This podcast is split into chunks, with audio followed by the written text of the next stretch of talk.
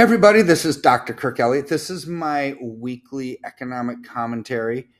And you know, I, my CEO, Ashley, had sent me an, an email over the weekend about another regional bank that failed in Iowa.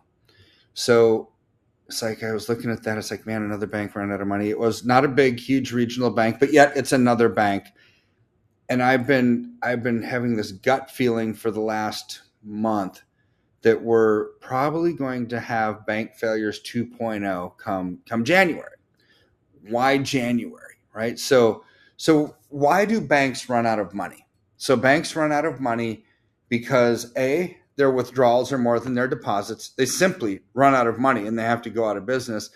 B the money that they do have is uh, you know malinvested. They they invested into stuff that actually goes away or shrinks. It's just not good, right? So so when you look at that, this is why banks failed back with Silicon Valley, Signature Bank, um, Silvergate Bank, Credit Suisse, and First Republic, right back in March of last year.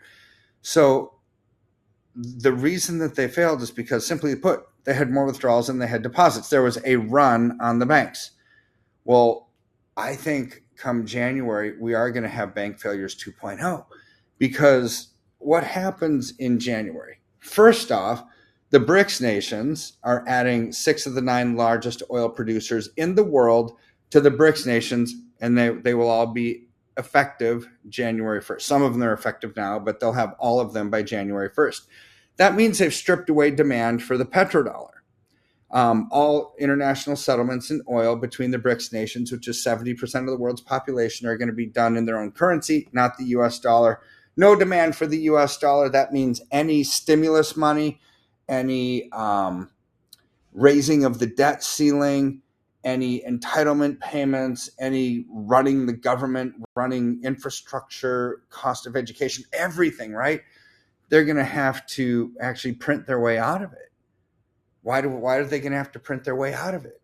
Well, because right now we bring in roughly for almost $4 trillion a year in, in tax revenue. That's how the government makes money.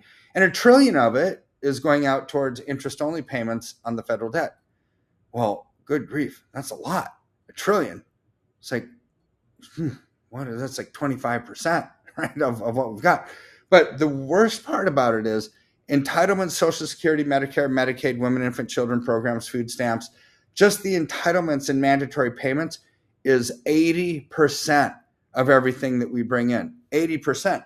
You add on top of that the interest on the debt, which is 25%. It's like, shoot, that's 105%. You can only spend 100% of what it brings in, which means we're, we're, we're beyond critical mass.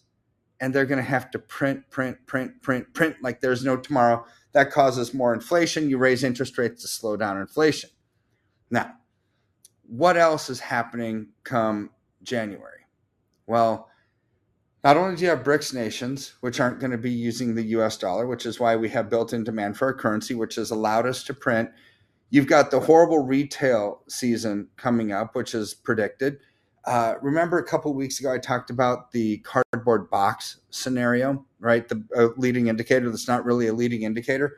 Well, if the retailers are expecting really sour holiday season on sales, what comes in January? Layoffs massive layoffs. What comes after layoffs? Bankruptcies and massive bankruptcies. So this is where the year is going to start from, right? Is is probably layoffs, probably bankruptcies, loss of demand for the US dollar. Now we've already had one bank that failed in Iowa over the weekend. What else? What else could go wrong, right? Well, you've got the prolonged war with Israel and Hamas, which is going to cause oil prices to continue to go up. But just uh, this morning, just this morning, um, Citibank, uh, the the CEO of Citibank, uh, was was basically their plan, internal plan called Project Bora Bora, was unleashed to the public, which is laying off more than ten percent of their workforce. Citibank, this isn't a small independent bank. This isn't a regional bank. This is like literally the third largest bank in North America. Um, laying off 10% of its workforce. They have over 240,000 employees. That's 24,000 people without a job. They're running scared. Why them? They have the same rules as any other bank, right? They have a reserve requirement that went from zero to 20%, which is from the Basel III International Accord. So people look at that as like, man, this is good. They're doing this so banks don't fail. No, this is actually going to cause banks to fail. I'm saying that it's probably going to have the opposite effect. Because let's say you're a billion dollar bank. If you're a billion dollar bank and we went from a 0% reserve requirement to 20%, means you've got to come up with 200 million just to stay afloat, just to stay a federally chartered bank. What if you can't do it?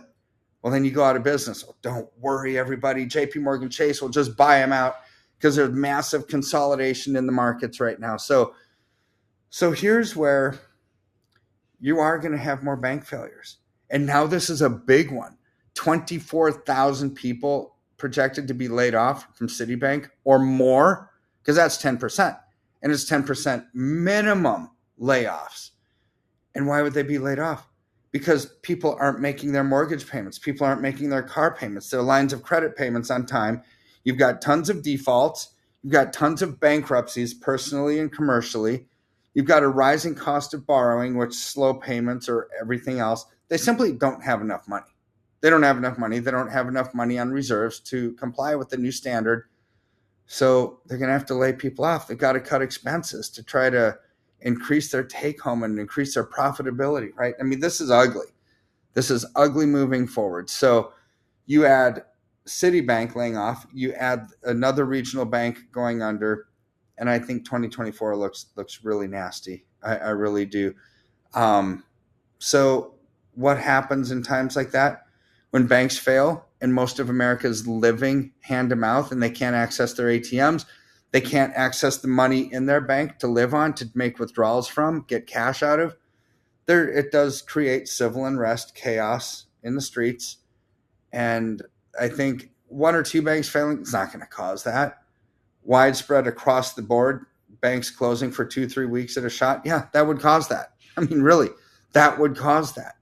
And I just saw, I can't remember his name, Colonel, sorry, everybody, Colonel something. Um, you can Google it. Um, just say Colonel predicts bank failures and civil unrest, and you'll find a video by this colonel who's not reactionary. He's not talking about some dystopian future.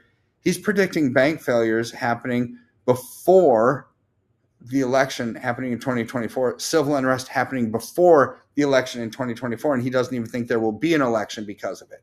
It's like, man. So if that really happens, um, economically, financially, we will be in chaos. Gold and silver should thrive during times like that. So, so really, my analysis for this week is simple. Um, I think banks are in trouble. I think they're in big trouble, and we just need to get out of the path of that hurricane, allocate into safety.